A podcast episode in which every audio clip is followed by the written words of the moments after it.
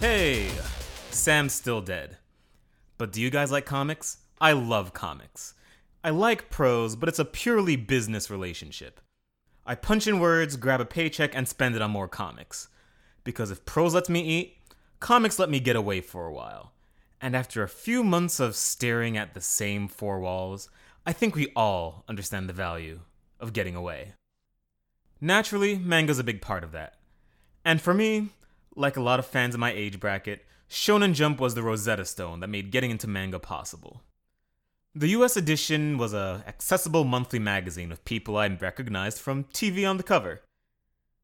It was on the comic shop magazine rack beside Toy Fair, a magazine that largely existed to host Twisted Toy Fair Theater. But that's another retrospective for a different podcast. Since Papermet Inc., we've had plenty of stories designed to separate young men from their parents' money. But these were my stories, designed to separate me from my parents' money. So the name Shonen Jump has a bit of nostalgia value for me.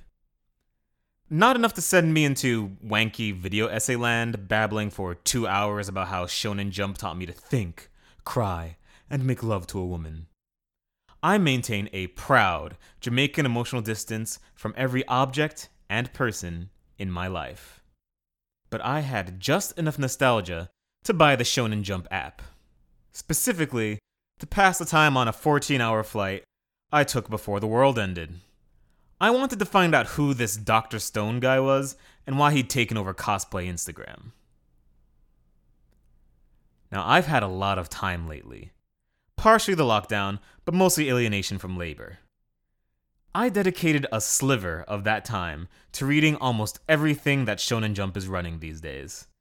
I crawled that app from top to bottom, from inventive work that reminded me why I love the medium, to manga that reminded me why I tend not to mingle at conventions. This is the biggest comic marathon I've done in a long time, which is to say, like two months. But this time, there's a uniting theme. Let's see how the kids are doing. Reviews of Modern Shonen Jump? Go. 1. Spy X Family. I went into Spy X Family ready to dislike it. Don't blame me, I read it after Ghost Reaper Girl, which is essentially a stylish sex crime. More on that later. Insults aside, most recent romantic comedies haven't spoken to me lately. And that is part, albeit not all, of Spy X Family's creative DNA. But Spy X Family successfully charmed me, took me to an undisclosed location, and interrogated me until I gave in. It helps that it's consistently funny, which is a trait that relationship comedies often feel free to skip. Call me churlish. But if you called something a karate opera, I would expect a falsetto, and I would expect a roundhouse kick. It also helps that romantic comedy is, again, only one third of the formula.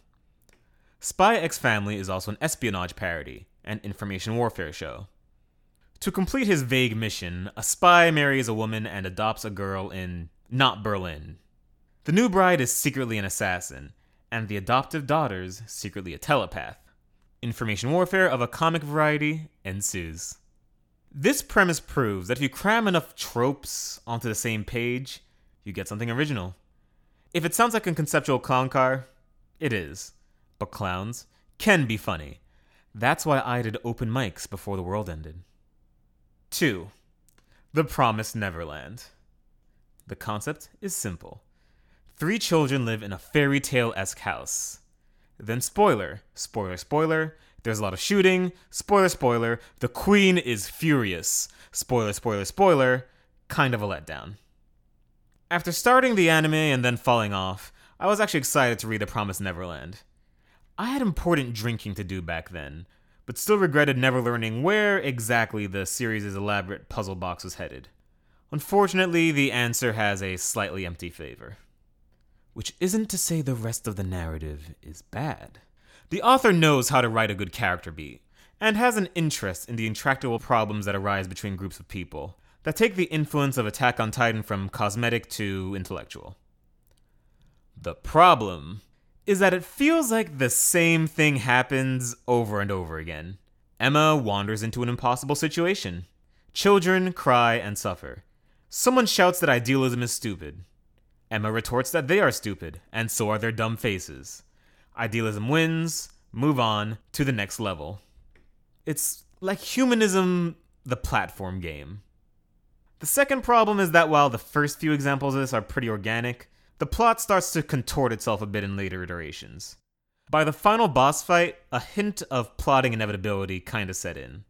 And yes, a lot of very successful long form narratives are the same event on loop.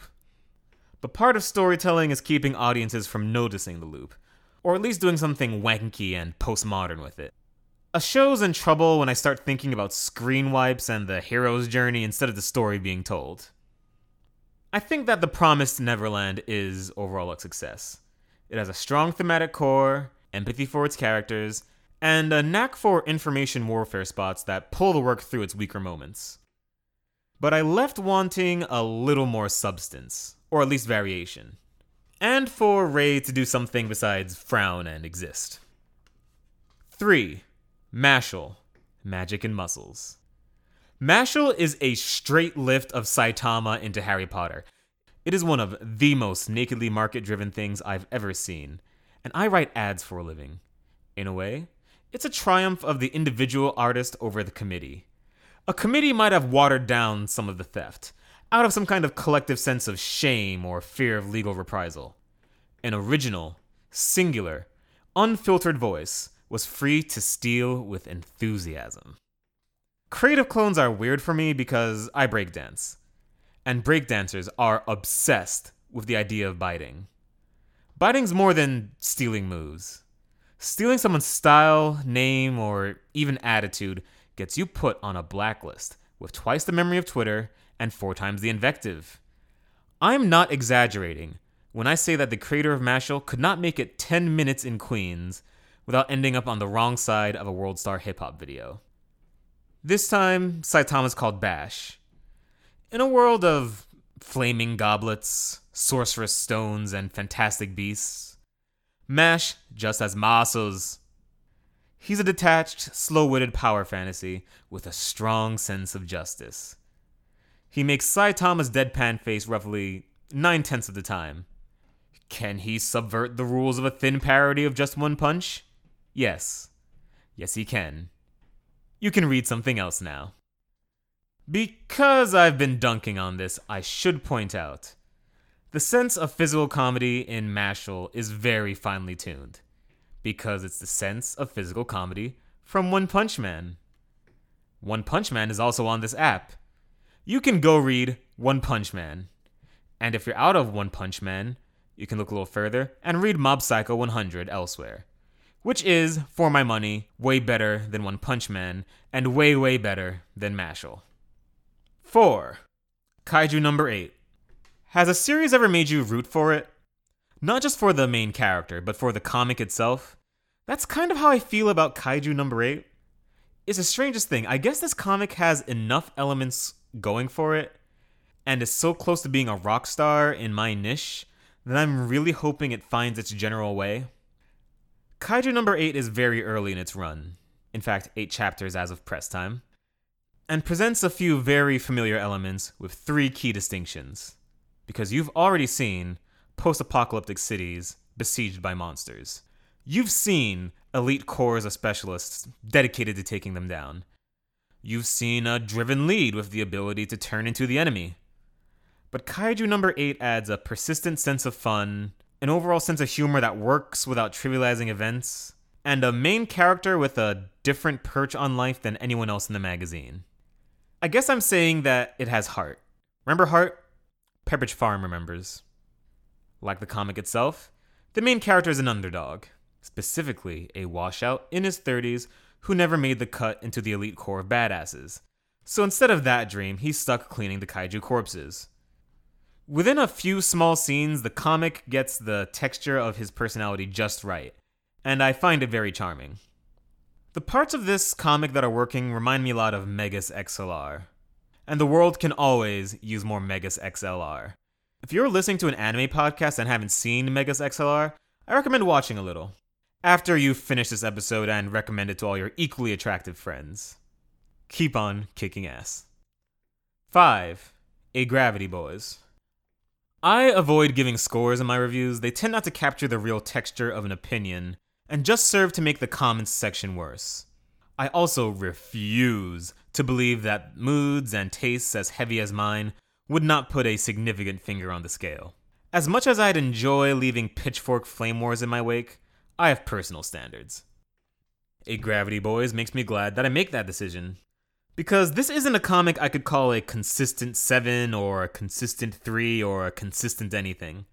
It's one of the spikiest comics I've read in a while.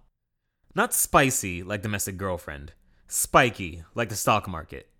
It's a comedy with a lot of elements I really like and a lot of elements that make me comatose. The big positive is that it has a great setup for sci fi comedy. Four explorers are stranded on a lost planet. An advanced alien intelligence, that also happens to be a complete dickhead, decides to mess with them for kicks. Simple. Brilliant, even. I'd say unfuck upable, but evidently, it's only occasionally fuck upable. Agravity Boys is a little too willing to take the easy road with its humor. What Sam calls, you know, anime bullshit when he's here. Not the low road. I love the low road. I live for cheap shots at political or personal enemies. For example, Mitch McConnell looks like an incel version of Franklin the Turtle. But Agravity Boys is willing to dip into tried and true wells of stock anime jokes that, honestly, kind of drags the rest down for me a bit. But on average, still a fun time. There is fun to be had. Check it out, I'd say. 6. Jujutsu Kaisen. Ever think about all those guys on the Cleveland Cavaliers that weren't LeBron James or Kyrie Irving? They're not bad at basketball. They worked at it their entire lives. They were good enough to get and stay on a pro team. But if you can remember their names, you are either a true fan, sports reporter, or listening from Cleveland. Say uh, hi to MGK for me. Now we have Jujutsu Kaisen in Shonen Jump a spirit detective story in a magazine whose past, present, and future are marked by the same concept. This series is surrounded on all sides by spooky teenage monster hunting premises. And there's no element that's masterful, inventive, insane, or even terrible enough to stand out. Let me be clear I was never mad reading Jujutsu Kaisen. I never thought, this fight sucks, or I hope this character dies, or who drew this?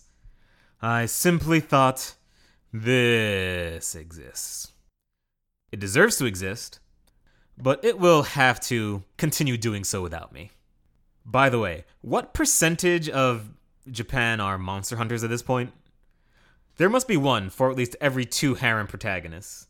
We need to convince the monster hunters that the harem leads are vampires. 7. Bone Collection. Ever think about all those guys on the Cavaliers that weren't LeBron James or Kyrie Irving?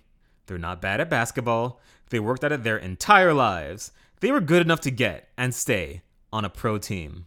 But if you can remember their names, you're either a true fan, sports reporter, or listening from Cleveland. Say hi to MGK for me. Now we have Bone Collection, which is notably worse than Jujutsu Kaisen. Where Jujutsu Kaisen is over the plate, Bone Collection is mediocre. There's a difference. Over the plate gets you points on the board. I promise I'm not a gym teacher. Life's just easier with a reference pool that doesn't need the word pantsu.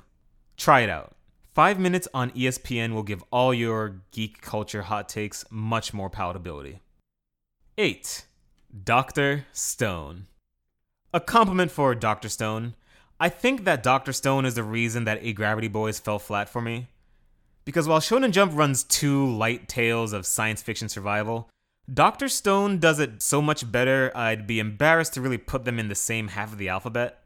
It's not the exact same beast. While often amusing, Dr. Stone isn't an out and out comedy. It's an action comedy, educational, science fiction, survival, post apocalyptic. This is why we love manga elevator pitches. Sometimes someone just throws the kitchen sink in. Simply put, a scientific prodigy wakes up with humanity reverted to the Stone Age and has to figure out what the hell to do next. The first few arcs are about a tug of war between the science hero Senku and an anarcho primitivist mixed martial artist. A plot that's interesting, but the comic cannot wait to get back to its heart jury rigging modern technology out of seemingly nothing I'm convinced that the protagonist is going to make a Gundam out of hemp before Dr. Stone finishes its run. Dr. Stone is probably the only thing in Jump that will make your right brain a little smarter, particularly early on. That content is paired with heavy humanism. Every 15 pages, the author stands on a rock, pulls out a megaphone, and shouts, People are fundamentally good, and I can prove it with math. Agree or disagree, it lends the content direction and personality, which does wonders for a long runner. I like it. Shonen Jump might be more synonymous with jump kicks and punchlines, but Dr. Stone's strengths lend it variety, which is an indispensable strength for an anthology product like a comic magazine. You can't make Dragon Ball forever. 9. Dragon Ball Super. Dragon Ball is the poster child for the shonen escalation problem. It went from a were monkey fighting some failed mercenaries to gods of karate throwing planet destroying energy discs at each other at will. Every time an early Dragon Ball villain walks down the hallway, a late Dragon Ball villain pushes him in a locker and steals his plot armor. I can see why the creator, Akira Toriyama, finally walked away from the perpetual money machine. Where do I go from here is a problem for any story. But when you are the literal inventor of power levels, it probably feels impossible to raise the stakes in any artful way. But do you have to walk away from all the money? Enter Dragon Ball Super. The manga version is a collaboration between the veteran Akira Toriyama and the illustrator Toyotaro. It's a simple working relationship. Toriyama outlines the plot, then Toyotaro does all the work. On to opinions. Dragon Ball Super is for people that see infinite escalation as a feature. Four United States presidents after Raditz, we're left to assume that everyone from the first two series suffered from advanced muscular dystrophy.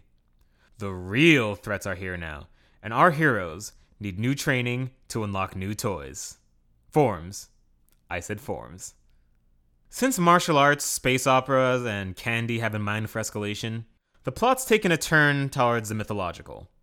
And this element actually kind of works for it, at least better than science fiction did. It's easier for me to ride with the gods will it than scientific explanations for a planet of weird monkeys. Unfortunately, you're going to walk away a little disappointed if you're just looking for more Dragon Ball Z. Because for all the jokes we make about Toriyama's plots, he was a groundbreaking action draftsman. Dragon Ball Z got away with being kinda stupid because it was exciting to read from panel to panel. No one goes to the X Games looking for literary themes and motifs. I don't think Dragon Ball Super is an inch dumber than Dragon Ball Z, but there's less to look at, and that makes the cracks in the armor more apparent. 10. Chainsaw Man. This manga is fucking crazy. Read it. I own enough physical copies of death metal albums to build a plastic house, so I was never going to dislike this. And Chainsaw Man is all the violent antisocial energy, blood, guts, and demonic artwork I can handle. Death metal might be the wrong reference, though. If Hellsing was death metal, Chainsaw Man is punk rock. Chainsaw Man is about violence. Between the violence, there's a story about a debt slave thrown into monster hunting. His alternatives are starving to death or being executed by the government. A little more relatable than becoming the strongest. I really enjoy this one. I'm going to repeat my thesis on stupid action. I am not opposed to stupid action at all. I honestly kind of love it. But don't weigh it down with insulting bullshit on the way. Most properties defended as dumb action are, when you break down the scenes, terrible dramas punctuated by mediocre violence. Though this might not be the time for that old line, since there's a nice countercultural spark behind all of this. Society in Chainsaw Man is utterly fucked wherever we stop to look at it. Multiple members of our main group are functionally slaves of the government, and most people live in tiny Tim levels of poverty. The world is deeply cynical and critical of ours, it is pretty easy to imagine Chainsaw Man as the result of Trent Reznor growing up on Hellsing instead. Something that stood out to me. For all the other stories in Jump claiming the protagonist grew up on the wrong side of the tracks, This is the only one that really committed to the lead having a poverty mindset. There's a charm to that, or, at the very least, it avoids feeling like a cheap add on, like it does in Ghost Hunter Girl or We Never Learn. Sometimes it's the little things that make or break a character. Also worth noting, I really like the way people are drawn in this one. The monster designs are fun too, which is pretty essential for something nominally about monster hunting. But the people don't have a hint of the same face problem that generally weighs pop manga down. And I really, really openly appreciate that. Keep that up. In short, read Chainsaw Man. If you want to know what it's like to be sexually excited by violence. And get a pack of cigarettes for when you're done. 11. We Never Learn. We Never Learn is a high school harem comedy wherein one of the main characters is a literary savant. If you have listened to me talk before, you're filling in the rest of the review in your head. My list of creative do's and don'ts are an open secret. I'm here to surprise you. We Never Learn isn't awful. It's on the fault line between bad and aggressively mediocre. Our resident sex magnet, or booty phage, as I like to call them, is a young, aspiring academic. His gimmick is that he's sort of like Mario three stars in every subject, but never four. He has to tutor three girls that are savants in one subject, and Republican governors in the others. Over time, other girls decide that they want to marry him too. But his situation's like Pokemon. You're always more attached to your starter. I've said that the worst insult that you can give to these harem shows is saying that they feel like they were stitched together by marketers. This isn't that. For me, We Never Learn feels like a romantic comedy put together by a team of scientists. They have the formula for feelings. Now they want to test it in different permutations and environments to see if the elements react the same way. Unfortunately for the long term readability of this comic, they definitely do. We Never Learn never really launches on the comedy half of romantic comedy. There's a large number of jokes, they are numerous. But once you've seen someone trip into breasts once, it loses its effect. Ten times and you stop registering it. A hundred and you wonder how many chapters you have to read to perform a legitimate review. In my case, about 60. 12. Burn the Witch. This is a limited series by Tite Kubo. If memory serves, an anime is coming. I hope it works out well, or at least provides Dadaist entertainment on par of the Aizen fights. Bleach always made me feel like a happy bully. I came back to it the way that a high school quarterback comes to the kid that collects bugs. Slapping Bleach around provided me with a sustainable form of entertainment. But that was late stage Bleach. The manga started off with a shot, and a sense of style that you can't really deny. And so far, for the most part, Burn the Witch has a lot of that. There's that early Bleach excitement of seeing these hyper fashionable people fight monsters that don't look like Dragon Quest rejects. And I feel for Kubo, really. Or at least the version of him in my head. For all I know, the real Kubo feeds puppies to wood chippers. But my imaginary Kubo is a guy that wants to draw cool stuff and use cool layouts, and there are these weird things called stories in his way. And no matter how stupid Bleach got, a lot of the pages and designs could not have been drawn by anyone else. I'm going to give Burn the Witch the opposite of the advice that critics usually give action creators. In my opinion, art doesn't have to be art. Don't get too wrapped up in your world. Forget making a statement about relationships or society. Focus this comic on the runway clothing and explosions, and you will end up with something that is empty calories at worst and potentially kinetic fun. I wonder what it would take to introduce him to the folks at Trigger. 13. Ghost Reaper Girl. Here's a quote from the first chapter Lolitas are meant to be admired. Here's a trivia question Is this character talking about A. Fashion, B. Nabokov, or C. Minors. It's C. It's always C. On some level, I've come to accept that this trend will outlive this podcast and probably outlive me. But I'm going to keep making fun of you people until then. To be clear to the lolly community, you are wrong, I am right. Intellectually, morally, and spiritually. History will judge you. On to the review proper. This new series is essentially a softcore lolicon version of Ghostbusters. Arch tone, parodies of modern life, ghosts that occasionally look like Slimer, and more monsters and mouths than Alien 2. Unfortunately, this version of Ripley is 12 years old. The dialogue says she's an adult, but the dialogue is lying. The author replaces she's actually 2,000 years old with she's actually 30. A better lie. A smarter lie. But instantly betrayed by my eyes. I'd say I liked the art if the author did not love him some illegal booty.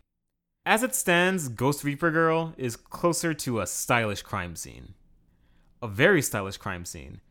It's honestly a bit baffling to draw this well, to draw this. Now, style is worth something. If you're looking for this kind of content, I recommend getting it here. Just remember, you are wrong, I am right. Intellectually, morally, and spiritually. History will judge you. 14. Magu-chan, God of Destruction. Remember what I said about One Punch Man having one joke? Magu-chan, God of Destruction, has the same thing going for it. Or against it. If great elevator pitches are manga's superpower, narrow premises are its kryptonite. That said, Magu-chan has an important weapon charm. It has that bounce to it that Nicktoons often reached for but seldom reached. Setup Magu something or other, a former demon lord from a generic fantasy setting, gets his ass beat. It happens. I tried playing fighting games in Akihabara, so I can relate. Sometimes, when you aim for the stars, your ship explodes like the Challenger. A buoyant young girl stumbles onto his eternal slumber. She has a backstory sad enough to inspire empathy, but not sad enough to kill the mood. Probably the way to go for this kind of story. The world isn't ready for another Shadow Star. In fact, 12 years later, I don't think I've recovered. Without spoiling too many punchlines, the one joke is Magu-chan's melodramatic sensibility versus the girl's brain dead kindness. There's a lot of dialogue about puny humans, in the vein of HK 47's old meatbag lines, but I'll give this a pass. That's more of a dead horse trope in the States. So, yeah, it's a magical pet story with a splash of Invader Zim. Fun, but not life changing. The anime version may sink or swim based on who they get to voice the Screaming Ball of Death. They may even want to see if the Zim guy is bilingual. 15. My Hero Academia. It's good. Next. Alright, I'll give you a little more than that. Since My Hero Academia essentially started out as a Naruto remake, I've been interested to see how things would hold up once it started standing more on its own two feet or if it would start standing on its own two feet at all. As the world's most qualified talent scout, I am proud to say it's exceeded my expectations. My Hero Academia is the rare breakaway battle manga hit backed by actual quality. As One Piece tiptoes closer to an actual ending, it should give the editorial board something to live for in the aftermath. 16. One Piece. One Piece has been around for over two decades. You know your opinion on One Piece. Reviewing One Piece is like reviewing ham. There's already a sensory experience in your head. You're either in or out. 17. In review. That's my impression of gluing my cell phone to my face for two weeks. This binge had more rises, falls, and power level readouts than election news, but with far more compelling results. Even the worst series found interesting new avenues in which to suck. The question hovering in the air Denard, you were essentially born a boomer, and you're 15 years closer to being one than when you started reading Shonen Jump.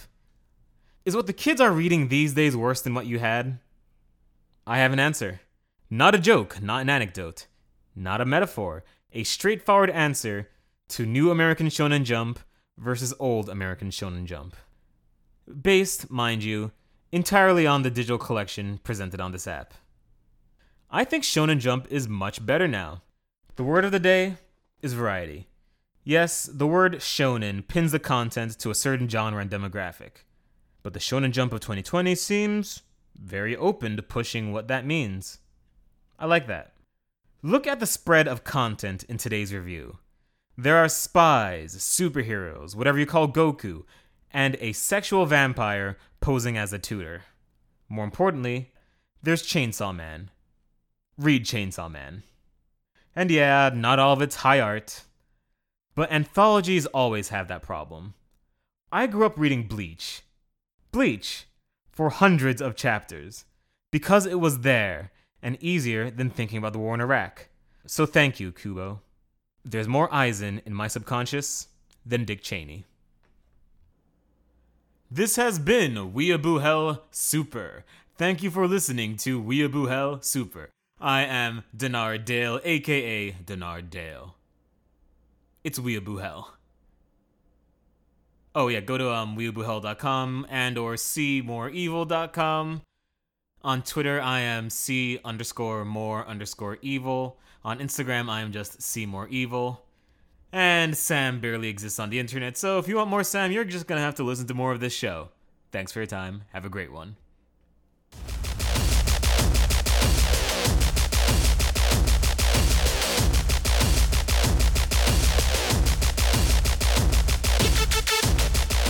I have to make a small revision to the We Never Learn review. In a profile in human fucking cowardice, the creator of that one has made alternate endings where each individual waifu ends up with the main character. And I'm pretty sure that's like where art dies as a concept. Like I think that's just the outer limits of human pandering. Like if you are afraid of just getting strange smelling pocky hawked at you by like the international NEETs reading your comic, you need to examine yourself. That's how fucking Republican senators are born, you know what I'm saying? But I'm not calling the creator a coward. I'm calling them a gutless coward. Peace!